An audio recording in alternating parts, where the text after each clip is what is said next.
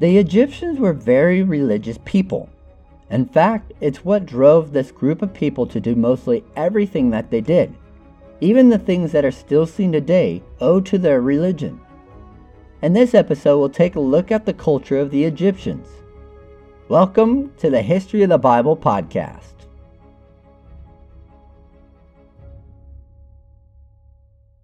Episode 20, Egypt. Now that we have finished going through the book of Job, we will now go back to Exodus, as that was the next book in chronological order. But before we get into the book itself, we're going to look at Egypt and its culture. A Byzantine historian named Constantinus Manasses, who lived around 1187 AD, wrote that the Egyptian state lasted 1,663 years. He was taking into account that the date of the Egyptian empire fell was after the Persian king named Cambyses in the year 526 BC. Counting backwards from 526 BC, that would give us the date of 2188 BC that the Egyptian state was founded.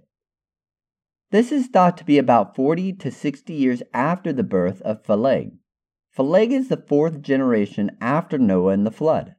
His name means division or divided, because it says in Genesis 10 verse 25 that the earth was divided in his days.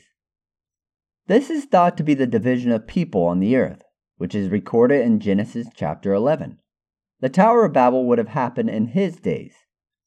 The flood happened around the years 2349 and 2348 BC, and Peleg was born about 100 years after the flood in 2247 BC. The Tower of Babel happened and God confused their languages. The son of Ham, named Mizraim, led his family into what is now known as Egypt. This is why the Hebrew word for Egypt is Mizraim, as well as the land of Ham. The Egyptian empire was probably about 400,000 square miles, which is a little less than twice the size of Texas. But not all of it was populated. Even today, it isn't all populated. In ancient Egypt, the citizens lived near and around the Nile River, as it was the only source of water in the country. For a while, Egypt was split into two separate kingdoms, but it would eventually be united as one kingdom. The Egyptian empire's history is split up into three main sections. The Old, Middle, and New Kingdom are those three different sections. It was during the Old Kingdom that the Great Pyramids were built. During this time period is when kingship really came into a prominent role in the Egyptian society. The pharaohs were thought to be somehow connected to the gods. Most of the citizens at this point were just farmers, living in small villages. During this time, the kingdom also enjoyed a golden era.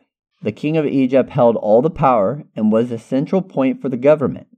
However, their power would not last. As the years went on from generation to generation, the priesthood and nobility began to grow in power and would take much of the influence that the king held. This would eventually dissolve the central government and cause the collapse of the Old Kingdom period.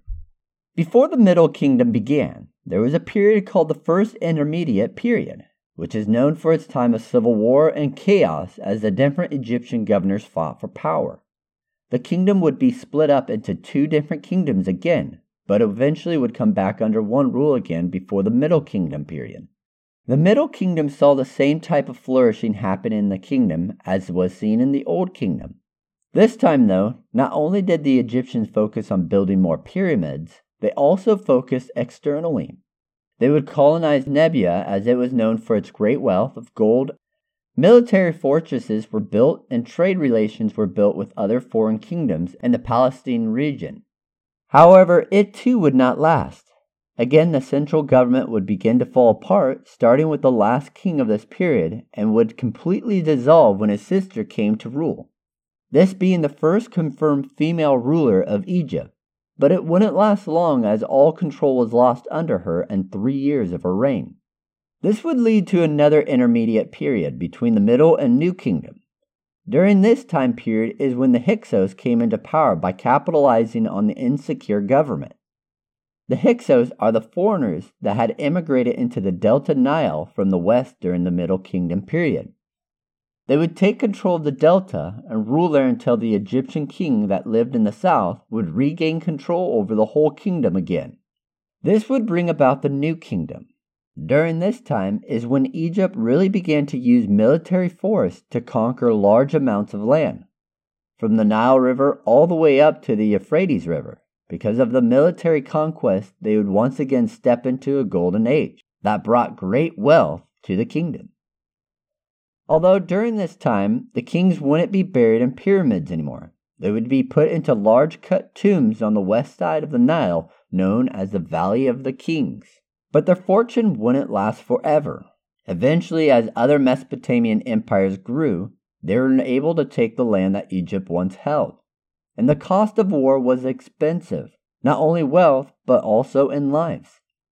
This would be the history for the Egyptians for the next 700 years or so, until finally the Egyptian kingdom was fully conquered by Augustus in 31 BC and became part of the Roman Empire. And although before being conquered by Augustus, they would be their own kingdom serving other empires, such as the Persian and Greek empires, but they would still be their own people until Rome fully conquered them. The Egyptian people would be thought of as people that were fascinated by death. However, some say that it wasn't death that they were caught up in, but life after death, or the continuation of life. It was believed that the body, an image, and the name of the person that had died were all that was needed to be preserved for the person to live on in the afterlife. This is why the Egyptians began to mummify the bodies of people that had died, which led some of the greatest and most iconic sites of the ancient world, such as the Great Pyramids. In reality, the pyramids in Egypt were just giant tombs that held the leading citizens and leaders of Egypt.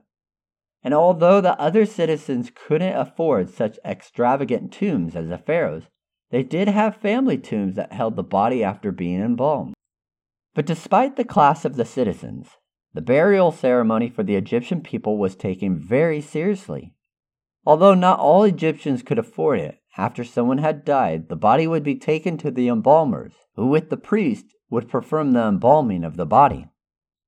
The process for embalming the body started out with drying out the body. In order to do this, the body needed to be drained of all of its fluids, and then the internal organs were removed. Although the removal of internal organs had a religious meaning to it, it was also practical, as it was usually the part of the body that began to decay first. This would include the brain. However, the issue was that the embalmers didn't want to harm the face itself. Otherwise, it would affect the one that had died in the afterlife. So they came up with a creative way to remove the brain without harming the face. It would either be done of one of two ways. The first way was that they would make a small incision in the neck and go up into the skull. The other way was that the embalmers would go through the nose with some type of tool to remove the brain. Once the brain was removed, it was disposed of because it was not important to the Egyptian culture. You see, they believed that the heart was the important part of the body in the afterlife. From the heart came the memories that they would hold on to of their life on earth in the afterlife. And it was these memories that would allow for the one that had died to pass judgment. And for this reason, they would keep the heart inside the body when embalmed. And because the heart is mostly muscle, it wouldn't decay as fast as the other organs inside of the body. The other organs inside the body would be removed and treated on their own separate from the body. Either they would be embalmed and placed into jars that would be placed in the tomb with the body, or they would be put back into the body after the embalming was finished. Next was the process of allowing for the body to dry out completely, which usually took about 40 to 70 days. During this time, the coffin would be created for the body. This task would include the making of the wooden coffin itself, usually made out of local Egyptian wood. Once the coffin was made, it would be time to paint different types of paintings on it, usually of gods and goddesses inside the coffin, and then a portrait of the person on the outside of the coffin, as well as writings to protect the person's journey into the afterlife. After the body was fully dried out, oils would be rubbed into the body to make the skin soft, so that it wouldn't become brittle, as well as take away any smell of decaying. The body would then be wrapped like you would expect a mummy to look like. The body then would be decorated with jewelry, as well as a mask that would be placed on the face of the body. A parade of the body, family, friends, colleagues, priests for the rituals, hired mourners would all head to the tomb. Before placing the body into the tomb, the priest would perform one more ceremony. He would use a special tool that would be placed to open the mouth of the mask on the body. The reason they did this was because the Egyptians believed that if the mouth wasn't open, then the person would not be able to eat, drink, breathe, or talk in the afterlife. All very important things, especially if the deceased needed to give an account of his life at judgment. With that, the body would be placed inside of the tomb. The tombs that were used to house the body of the Egyptians were very different in style, but the ones that we are familiar with today are the pyramids of Egypt. Today there are about 100 different pyramids, but 17 of them are considered great, as they all vary in size. Because the Egyptians believed their pharaohs had a divine right to rule, they of course would receive the largest and best tombs to help them get to the afterlife in style. The most commonly known pyramid is the Great Pyramid of Giza. This tomb was built on the west side of the Nile. The reason that it was built on the west side was because this was seen as the holy side and had connection to the afterlife, as this was also the side where the sun disappeared every day. Therefore, Egypt built most of their cemeteries, tombs, and mortuary temples there. However, there were people that lived on the west side of the Nile, but they were mostly priests, guards, and workers that lived there. As the Great Pyramids were on the west side, it belonged to the pharaoh named Khufu. Not much is known about this guy, except that he built one of the 7 wonders that is still around today. The height of the pyramid when it was first constructed was about 482 feet, and the smaller ones around it are for his queens. The other larger pyramids around the main one is for Khufu's sons and grandsons. His son's tomb would have the Sphinx statue, which would be later worshipped in the local area as an image of one of their gods. But the pyramids are quite the building project. For Khufu's temple alone, it needed around 2 to 3 million blocks of stone to be cut and transported for the project, and each stone would average around 2.5 tons each, but there are some that are as heavy as 15 tons.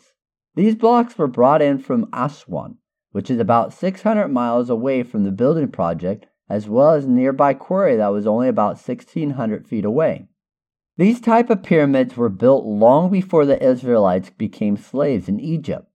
It is thought that in the off-season of farming, that the villagers would go to the west side of the Nile and help build the pyramids. Graves around the pyramids show that most of the builders were Egyptian, and probably around 20,000 people worked on building it. In these cemeteries around the pyramids, the bones of the workers show fractured bones that indicate a large, heavy weight fell on it.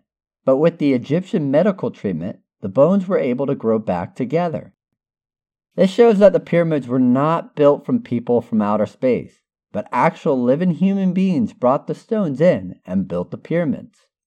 Many debates have come up about the construction of the pyramids, whether the stones were casted, like we see done today with cement blocks, where a mold is created and then filled with cement to create a block, or carved from natural stone and then brought in. The biggest cause to believe that the stones were casted is due to the fact of how they would move such large stones without modern-day construction equipment.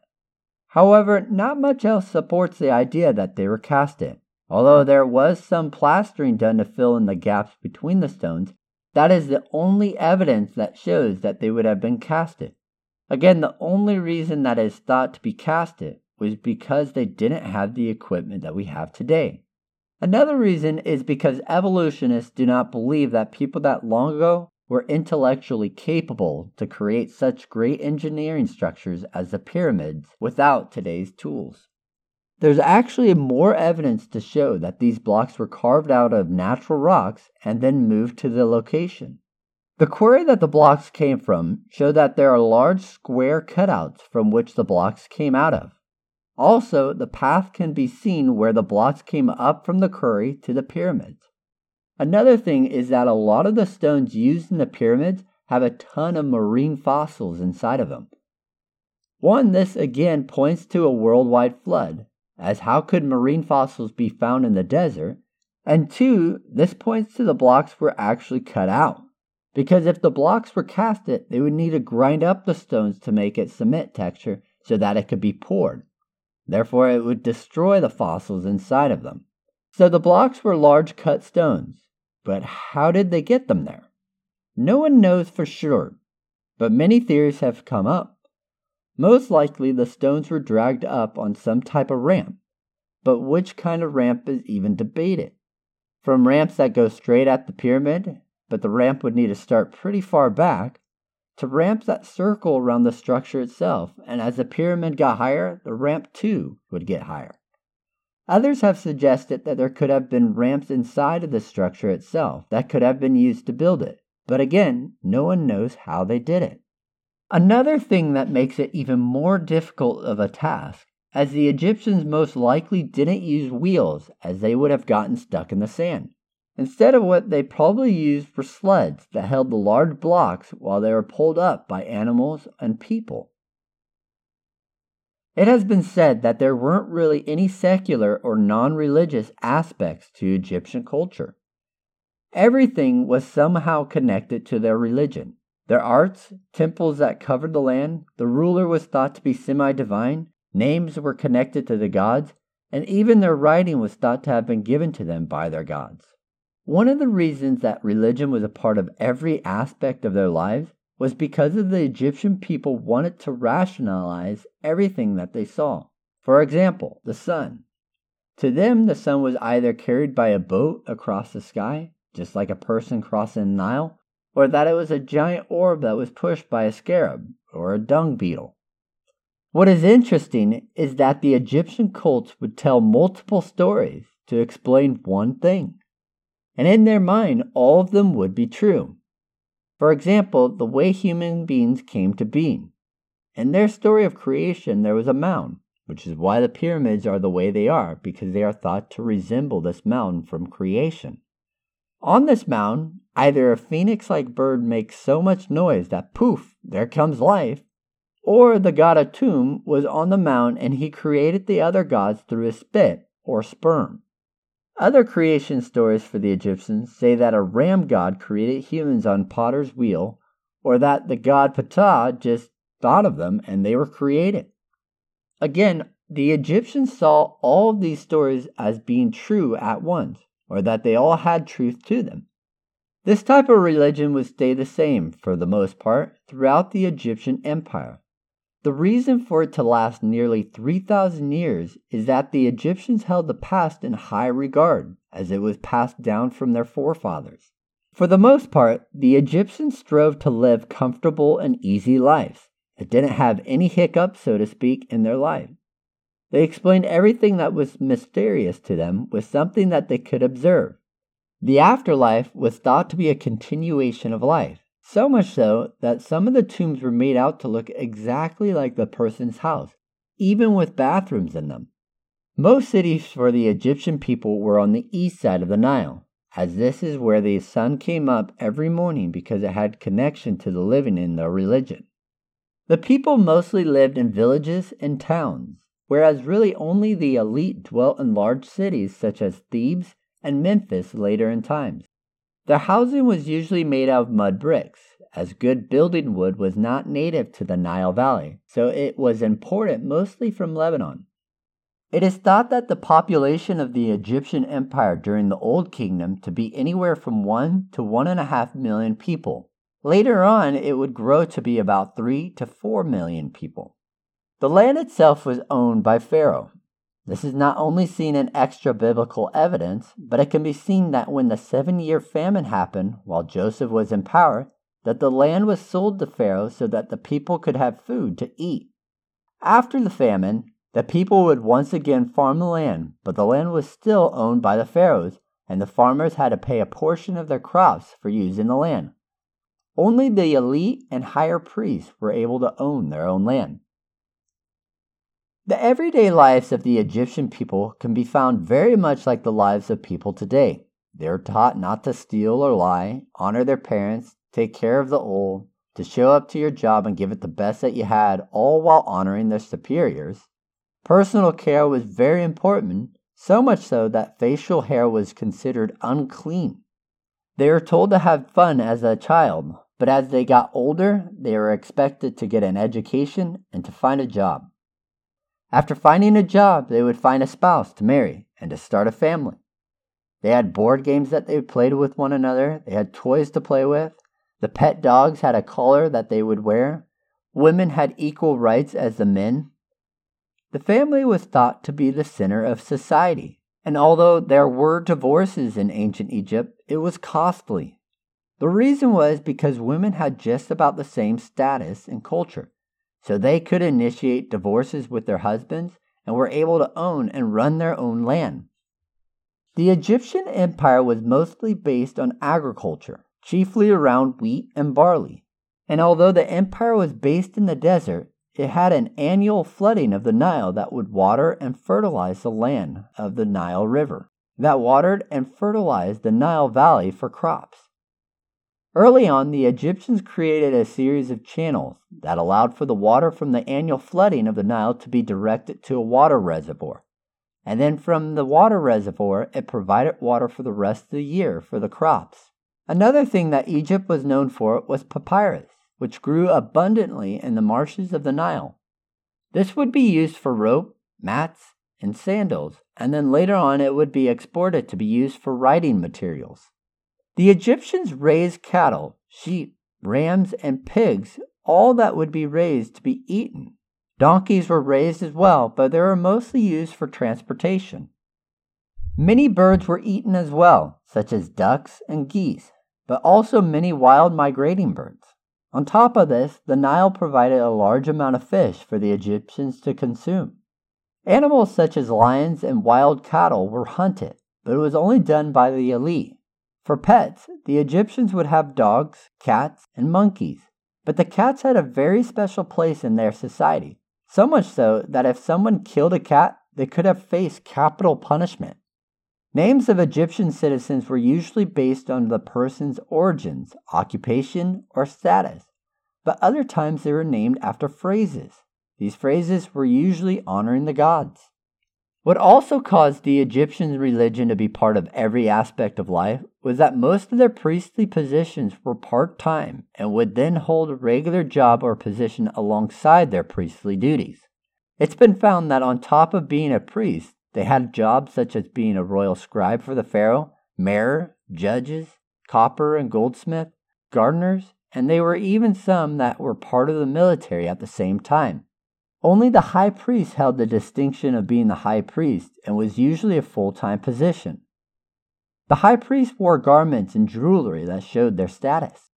There was a group of priests that was distinguished by their ability to read. They were thought to hold a knowledge of the mysteries, as they were called by the Egyptians, much like the Catholic Church did during the medieval times, in which the priests were the only ones that were really able to read the Bible, which caused the people to be over-dependent on them. This group of priests were usually held by members of the royal family. However, as time went on, the group grew to other groups of people. And as the group continued to grow, it would often compete for power with the pharaoh at the same time. The pharaoh himself, and a couple of occasions herself, were thought to be ordained by the gods.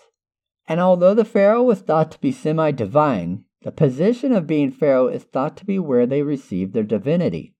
So it wasn't so much that they thought the person was born from the gods, but that the position of being pharaoh was ordained by the gods, and that anyone who held this position was therefore made semi-divine. In essence, the pharaoh was a person that was between man and the gods. They would represent or manifest the gods to the people through their position and by the rituals that were done in their position. However, in a way, the pharaoh was also a representation of the people to the gods through offerings. The pharaoh would be the center of power. However, as time went on, he would become the head of the bureaucratic state. The bureaucrats would then be part of the elite group of people that really only made up 5% of the Egyptian empire.